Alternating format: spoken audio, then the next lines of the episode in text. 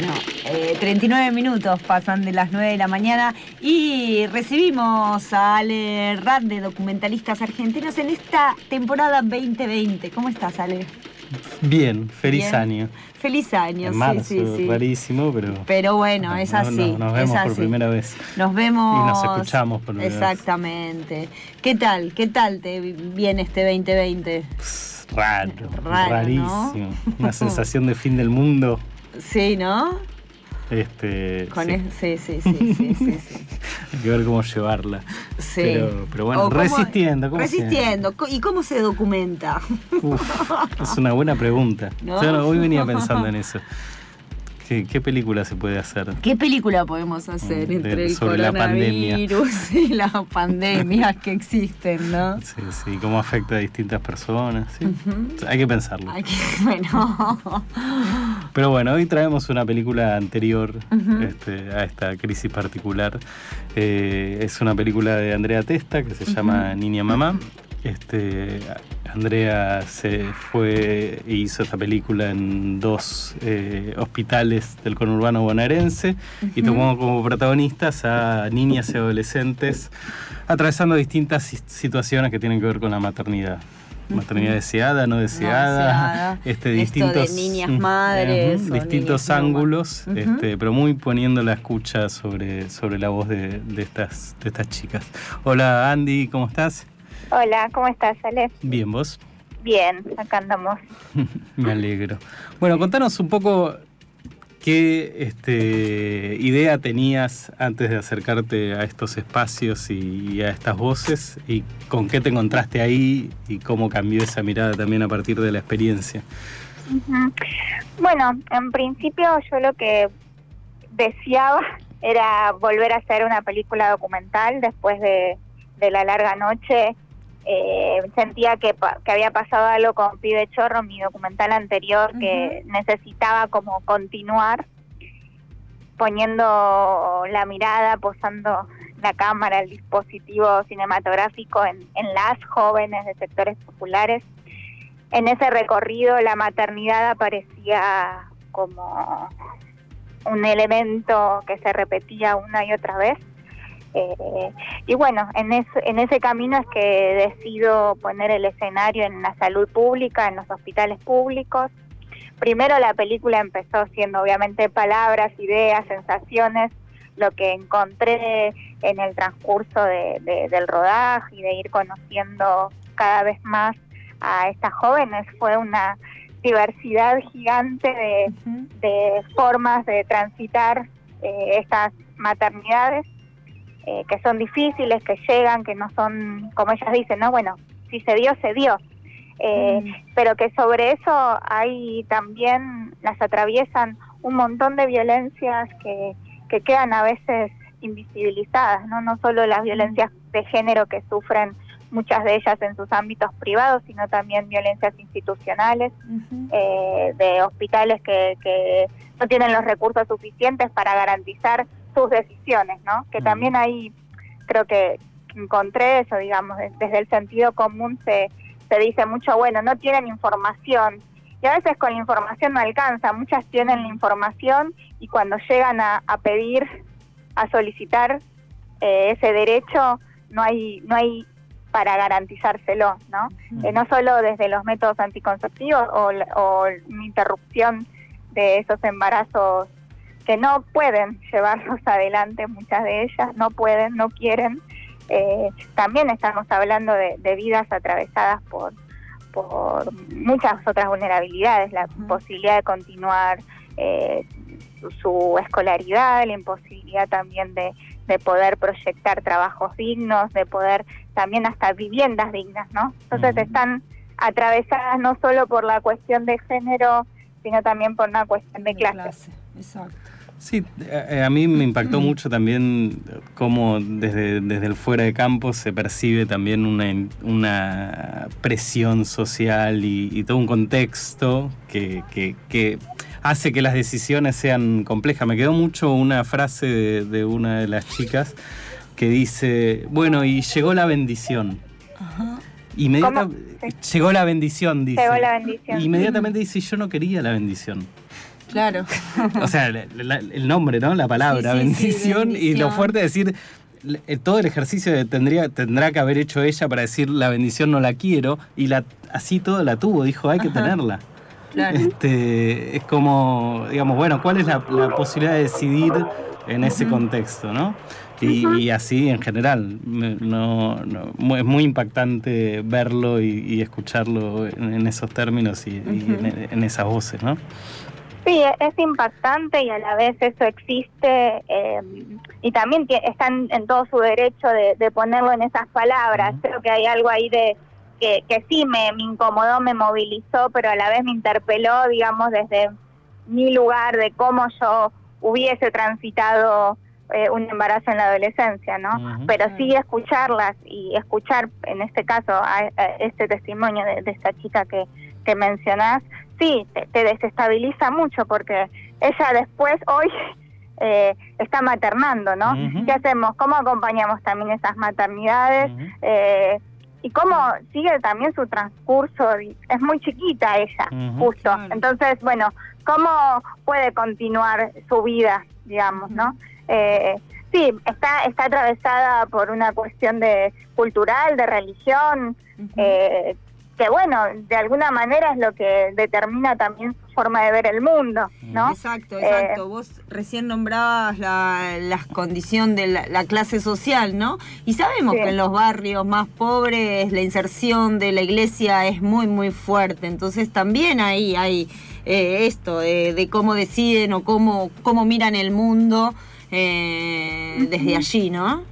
Sí, yo creo que que en ese sentido lo que hacen las trabajadoras de la salud, principalmente mujeres, es bueno brindar algo de información en ese momento que, tienen de encuentro con ellas para que eh, conozcan también que hay otros recorridos posibles, difíciles, pero igual estamos luchando para que cada vez sea más fácil poder acceder a, nuestros derechos como mujeres. Eh, y creo que ahí está la clave, ¿no? De los espacios de resistencia estatales, digamos, como, bueno, eh, que ella se pueda llevar algo de información y que en la próxima, en una próxima situación que se encuentre ella o alguna amiga conocida o parte de su familia, sepa que también puede existir otro camino. Exacto. Sí, también tiene que ver con un proceso de acompañamiento y de construcción de cuál es el destino marcado que muchas veces tienen un montón de pibas y entonces poder acompañar y entender una que por ahí atraviesa otras realidades, de no querer imponer algo porque eh, son procesos muy largos y que eh, pasa eso, recién ahora creo que se está como sorteando la vuelta de ese destino impuesto que tienen.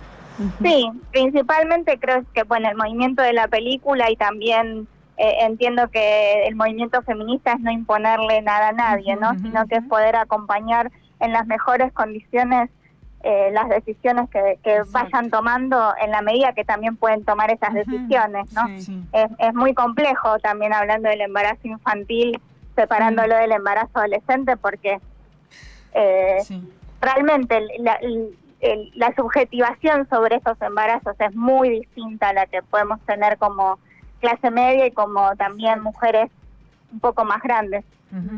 Hay, hay, una puesta en práctica de, de, todo esto que estás diciendo a través de la, de, la, de la forma de la película, digamos, que tiene un ascetismo muy marcado, desde un blanco y negro, desde planos este, fijos sobre, sobre todo sobre las caras de, de las chicas.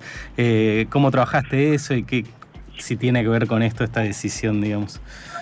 Sí, tiene que ver con, bueno, en principio hacer un documental sensible, eh, un documental que, que, las ponga ellas como protagonistas, eh, un documental que, que no interrumpa ese espacio médico en donde lo más importante es la intervención, ¿no? Por eso es que elegimos un lugar físico en ese espacio que, que nos permite estar cerca para escucharlas, pero también para, mm, para, estar cerca, pero sin interrumpir ese, ese, ese evento médico, ¿no? Por eso es un solo plano, no hay posibilidad de hacer un, un plano y contraplano, porque eso implicaría eh, molestar, ¿no? Molestar en ese momento y que el espacio esté alrededor de la cámara, no no que la cámara, digamos, quiebre eso. Eh, por eso es que es un solo plano cada entrevista, cada, cada escena. El blanco y negro también a mí me permitía continuar una sensación que me daba la película de querer eh, hacer una película sensible, que, que focalice, que empatice, que focalice sobre esas voces, esas, que no haya nada que, que distraiga, darles como ese espacio, ¿no? Y después también viendo la película, después de muchas etapas, veo que el blanco y negro también permite universalizar, ¿no? Más allá de que está cada una de sus voces eh, particulares, sus recorridos particulares, está esa diversidad y está también lo estructural que se repite cíclicamente una y otra vez. Totalmente. Hay, hay, hay subyace en la película, ¿no? La figura de los hombres referenciados por las pibas y por las distintas este, historias que cada una trae. Eh, ¿Cómo trabajaste eso? ¿Cómo se fue dando también? Y, cuál eso, cuál es el laburo que, que se plantearon con ese tema. Perdón, ¿con qué? No te escuché al principio que, la, idea del hombre, está fuera de campo y está trabajada fuera de campo y aparece a través del testimonio y de las distintas relaciones que cada una tuvo. No, fue algo a priori, digamos, no es que dijimos, bueno, vamos a hacer una película solo de mujeres y que no aparezcan los hombres, sino que efectivamente fue sucediendo eso.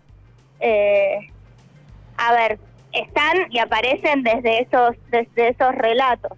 Eh, aparecen eh, los que violentan, aparecen los que se fueron, aparece, eh, digamos, desde ese lugar agente de violencia, ¿no? También es cierto que hay algunos que, que están acompañando, que son pareja, pero que a la vez hay algo de la institución que no les permite participar, ¿no? eh, entonces sí, hay, hay una pregunta al, al, finalizar el proceso, ¿no? De bueno, ¿qué pasa con con ese rol, digamos, cómo pueden acompañar o no, cómo pueden también, eh, o cómo queremos también que, que no estén, ¿no? Hay algunos que está bueno que no estén.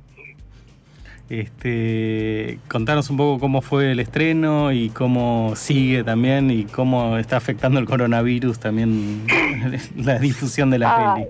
Sí, no, está difícil. Ayer nos enteramos que el Malva decidía suspender sus actividades Así que, bueno, la peli se, se estrenó en Cava ahí en el Malva. Espera un segundito, ¿qué es sí? Estoy acá con mi hija que me está ah, haciendo señas. Rápido. Bueno, ahí vamos a casa a tomar. No me si me vieran ahora, si me vieran ahora cargada de muñecos. Damos, si una vuelta y vamos a casa y tomamos agua. Bueno, eso, estrenamos en el Malva. Ahora se suspendieron las actividades, así que a la espera de que se retome eso para seguir proyectando Niña Mamá, lanzamos igual la película con esta idea de intentar hacer un estreno federal e ir eh, como equilibrando también la presencia nuestra en las salas en la medida que podamos, no solo desde el centro porteño, sino también pudiendo circular la película y, la experiencia del debate posterior, que es re importante, me parece. Y que bueno, que si bien la peli fue filmada en el conurbano, habla de la salud pública y en ese contraste también de, de vivenciarla en otras provincias, es muy fuerte. Estuve el 8M en Tucumán y la verdad es que, nada, la, que salga la ley de aborto legal, seguro y gratuito es la base, ¿no? Es la base para seguir luchando. ¿Cómo desarrollar un poco más cómo fueron las reacciones de, la gente? Digamos, yo estuve en una función y había muchas este, trabajadoras también de la salud que, se veían muy impactadas, también como, como las propias chicas que cómo se vieron reflejadas en la peli. Bueno, pasa que en, en general pasa que hay mucha emotividad que mm. circula eh, desde los equipos de salud que, están viendo la peli también les sirve para replantearse eh, algo de sus prácticas, algo del lenguaje que utilizan, de problematizar también la distancia que, existe de clase, digamos, entre ellas y, las pacientes. Eh, y por el otro lado, las chicas, la verdad es que yo estoy re sorprendida en el sentido de que quieren seguir acompañando la película, que están, que me preguntan, que no sé, ven, ven algo ahí potente. O sea, yo puedo decir lo que yo interpreto de ellas y lo que más o menos me van contando en, en su intimidad y en su profundidad. Seguramente le pasen muchas cosas, ¿no? Pero sí, a mí me quedó muy fuerte una de las chicas que, que pudo decir, bueno, esto es importante para que no le pase a otra mujer, ¿no? Entonces ahí es ese poder del cine también de a pesar de las vergüenzas, a pesar de, obvio, verse en una pantalla gigante, eh, es fuerte, ¿no? Pero bueno, también ese movimiento de ellas de, de sentirse parte de algo que va más allá de su propia historia, eh, me parece como fabuloso. Bueno, Andy, gracias por la comunicación y muchos éxitos con, ¿Y hay funciones acá en la ciudad de Buenos Aires o todavía no? En Capital ahora, bueno, con lo del Malva se, ah. suspendió un poco, estamos también, estamos todos los días eh, pensando también cómo ir ganando espacios, eh, intentando conseguir salas, bueno, el Gomón también cerrado, eso sí, dificultó. claro, eso estábamos hablando fuera del aire, que el Gomón hace bastante que está cerrado. Sí, bueno, eso perjudicó un montón de estrenos de muchas películas. Nosotros la verdad es que no queríamos eh, dejar marzo, ¿no? Queríamos que la película empiece a estar en marzo como sea. Eh, bueno, así que nada, cada, cada una de las funciones que vayamos confirmando eh, van a estar subidas en la red, en las redes de la peli. Que se llama Niña Mamá. Sí, en Facebook, Niña Mamá, en Instagram sí. y Twitter también. Twitter sí, no lo sé usar mucho, así que lo tenemos medio abandonado. pero, Instagram, ahí va, va todo. Sí, NM Película. Perfecto. Bien. Busquen ahí y, verán dónde ver la, peli y que recomendamos mucho. Gracias, Andy. Bueno, gracias. un abrazo. Un abrazo grande. Abrazo. Era Andy Testa, directora que está documentando la realidad de hoy, ¿no? Y sí, fuertemente. No, la, la peli la verdad que es muy, es muy impactante.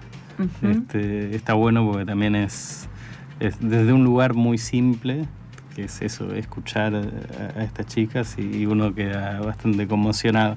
Con cosas que uno ya sabe, sí. este, pero que atravesarlas a través de una hora desde la voz de las protagonistas es, es, este, es fuerte, Lora. Y la manera de registrar y transmitir, eh, respetando justamente eso, el lugar de las pibas, los tiempos de las pibas, las voces de las pibas, eh, hace también de que el mensaje llegue diferente, digamos. Por eso me parece súper importante esto que marcaba de también sirve para que las mismas personas que trabajan en el sistema de salud, que muchas veces se ubican en ese lugar de poder, donde la realidad de estas pibas y de tantas personas queda muy alejada porque lo ven desde su perspectiva, eh, quizás sin intención, pero a veces las prácticas eh, generan una violencia extrema que lo único que hace es que cada persona se autoexcluya.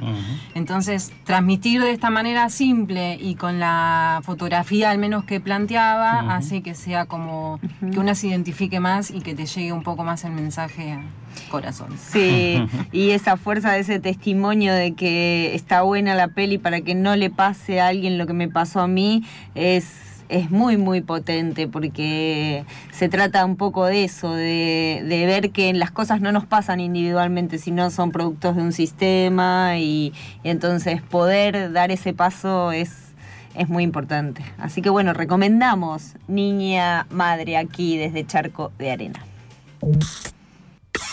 Doca, cine documental. Cine